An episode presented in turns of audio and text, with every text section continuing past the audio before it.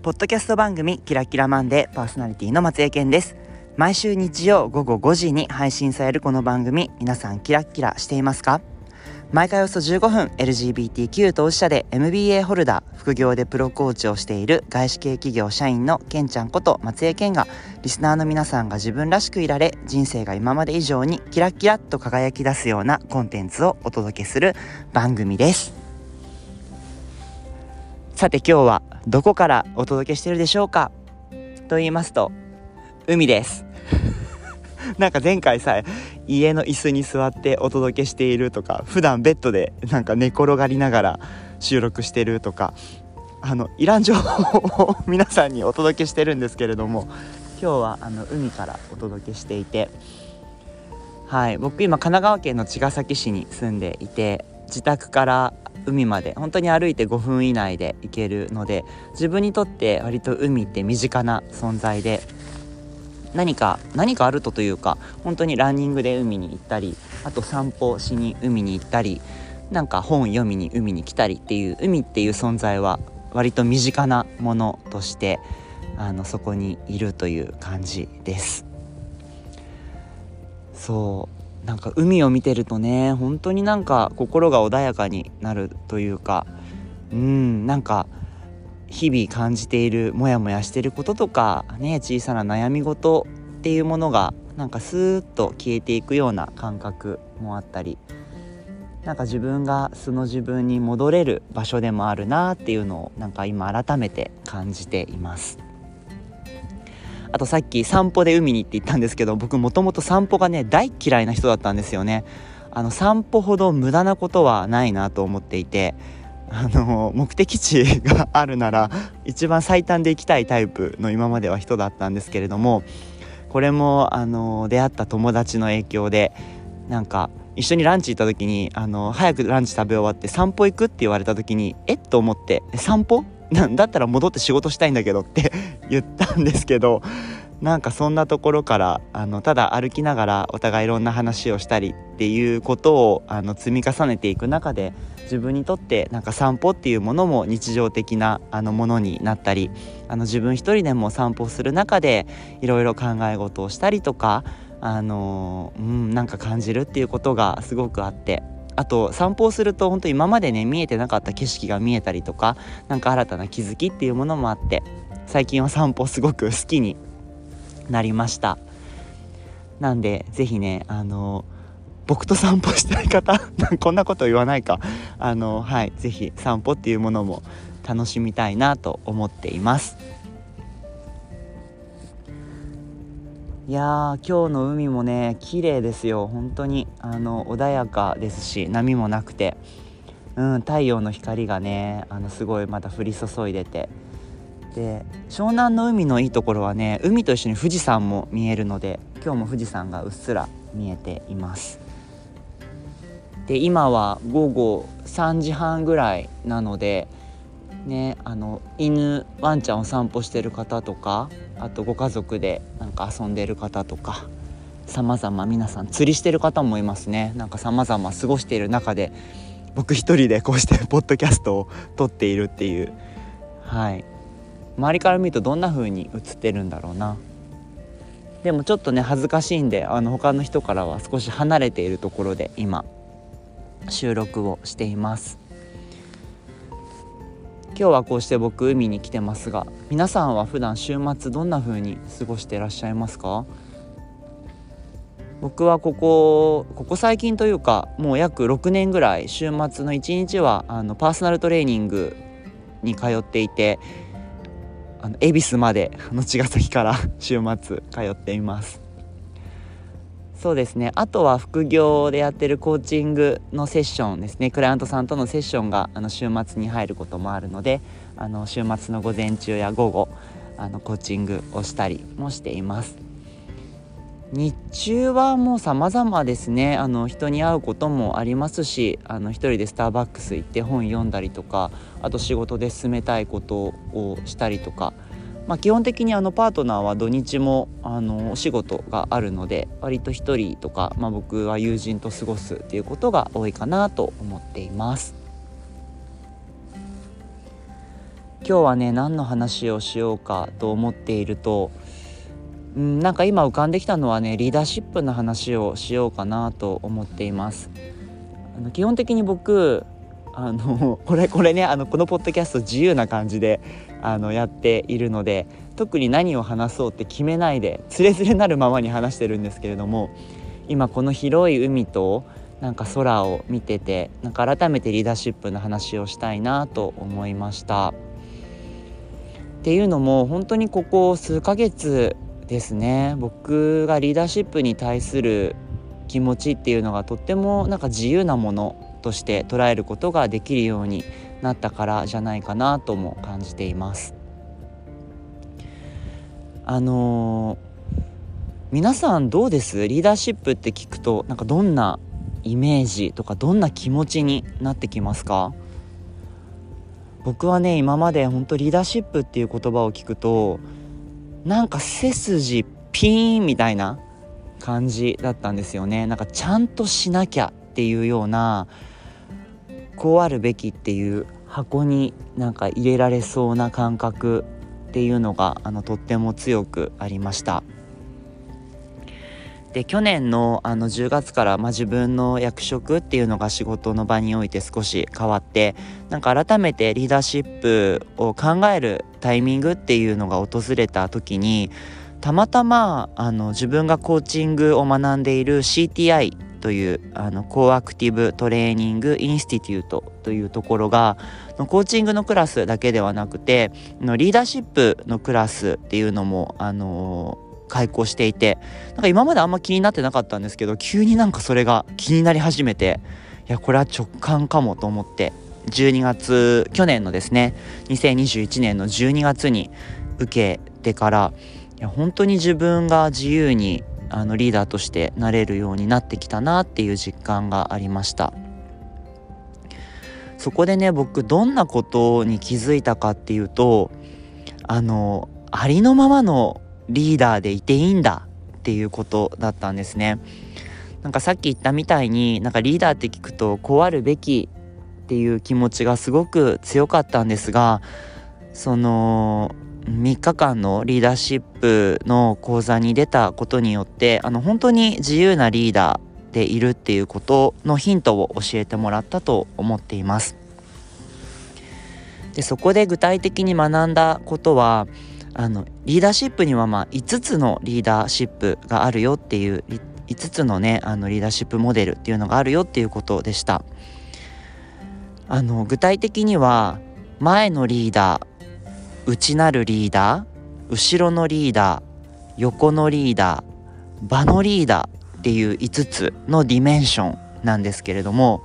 いやなんか最初聞いた時なんか前のリーダーと後ろのリーダーはなんとなく想像できたんですけれどもいや内なるリーダーとか横のリーダーとか場のリーダーって何って思ってました。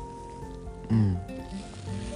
で簡単にねそそれってどんなリーダーシップかっていうのをあの説明するとなんか前のリーダーっていうのはねあの言葉のごとく本当に行き先を示してあの多くの人をこう導いていくようなリーダー。で後ろのリーダーっていうのは目の前にいる人に自分が何ができるかっていうそして背中を押すような奉仕のリーダー。最近ではまあサーバントリーダーっていうような言葉も使われることもありますが、まあ、そういった奉仕のリーダー。で内なるリーダーっていうのはありのままの自分を受け入れてそして導くっていう自己需要と自己主導をして自分自身を導いていくリーダー。これが内なるリーダー。で横のリーダーっていうのは隣にいる人の気持ちを感じながら一緒に行く方向性を見つけていく横のリーダーっていうものがありました。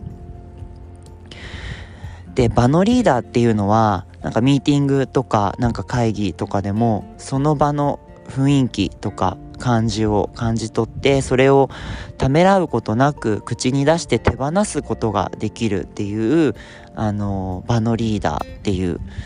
この前のリーダー後ろのリーダー内なるリーダー横のリーダーそして場のリーダーっていう5つのリーダーシップモデルっていうのをがあるっていうことを学んだことによってなんか自分自身もリーダーシップのモデルって本当に一つじゃないんだなっていうふうになんか思うことでとっても自由になれたなと思っています。なんか今まではですね自分本当になんか前のリーダーっていうのをリーダーシップの中で強く感じる瞬間がとっても多くてなんか導かなきゃとかっていうなんか窮屈な気持ちがとってもあったなと思っています。でなんかあとこのリーダーシップのあのクラスを受けてあの自分自身あと感じたことは今まで僕前のリーダー得意って思ってたんですよね。この行き先を示して人を導いていくっていうリーダーシップ得意と思ったんですけどいざなんかちゃんと考えたりとかあの表現してみると結構窮屈に感じている自分もいるなと思いました。なんか僕行き先を決めるっていうことは得意なんですけどそのじゃあついてきてっていう時のついてくる方たちの表情であったりとか気持ちをなんか丁寧に感じれてなかったなっていうところがうんすごくあって。僕目的を決めると割とそこに早く到達したいって思う人なのでなんかそこに急いでしまって一緒にあのついてきてくれてる方たちのことを感じるっていうことがちょっとできてなかったなと思っていました。あと僕横のリーダーもめちゃめちゃ苦手で僕もともとあの競争心が強いというか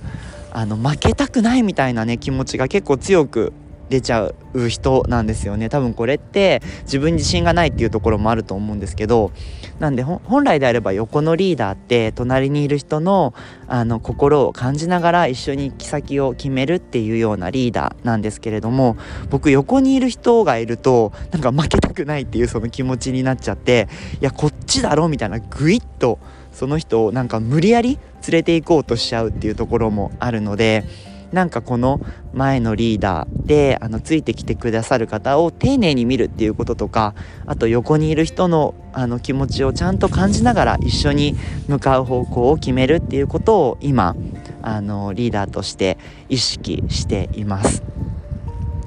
で自分らしいリーダーってねどれなんだろうって思った時にあ僕って自分らしくいるのって後ろのリーダーの時だなと思って目の前にいる人に対して自分がどんな風にあにサポートできるかっていうのを考えるのがなんかとっても自分のホームというかホームのリーダーシップあの素の自分でいる時は割とこの後ろのリーダーでいるなっていうところです。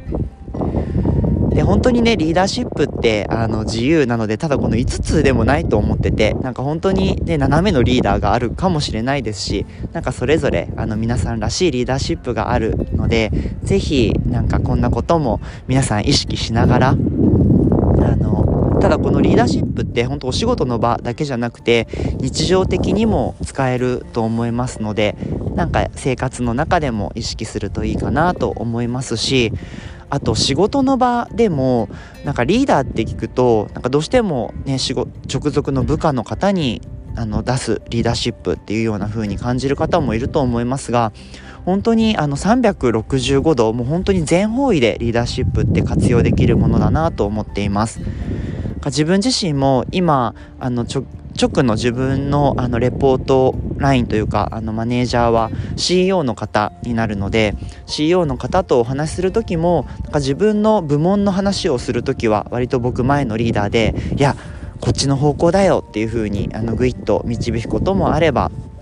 CEO の方が何か会社のあの判断をするっていう時は割と後ろのリーダーで自分はいてじゃあどんなことを自分の部門としてはできますかっていうようなあのサポートをしたりあと何か一緒に考えるっていう時はあの CEO の方の心を感じながら一緒に行く方向を決めたり。あとねエグゼクティブあの経営陣が集まるミーティングの場でも僕はその場で本当感じることを躊躇なくあの発言するっていうようなことで場のリーダーになったり。そして常にやっぱり内なるリーダーありのままの自分を受け入れて自分自身を導くっていう内なるリーダーと本当になんかいろんなリーダーシップを一日の中でも行き来しているなっていう風に感じてなんかそんな自由なリーダーに少しずつ慣れてきたかなと思っています。皆さんはねどんなリーダーなんでしょうか？是非考えてみるいい機会になればいいなと思っています。え、このキラキラマンデーもう毎回この最後言うんですけどあの皆さんが少しでもありのままの自分でいられてキラキラと輝けるお手伝いがしたいなと思っているので是非あのリーダーシップっていうところからもありのままの皆さんでキラキラと輝いていただけたらなと僕は願っています。海からお届けしたんですがどうなんだろう？波の音とか聞こえてたのかな？とかたまにちょっと風が吹いてたので普段よりも少し聞きづらいような瞬間もあったかと思うんですが今日も皆さん最後まで聞いてくださって本当にありがとうございます。では今日はこれであの閉じていきたいと思います。キラキラマンデーではリスナーの皆さんからのメッセージを募集しております。送り先は番組メールアドレスマンデイキラキラアットマーク Gmail.com アルファベット小文字で MONDAY KIRA KIRA アットマーク Gmail.com です。メールアドレスは概要欄にも貼っておりますのでご確認いただければと思います。日もねだいぶ沈んできてなんかカラスが集まってきたので僕もちょっと体が冷えてきたのでこのまま家に帰ろうと思います。それでは皆さん日曜日のまた午後5時にお会いしましょう。ここまでのお相手はけんちゃんこと松江健でした。キラッキラ。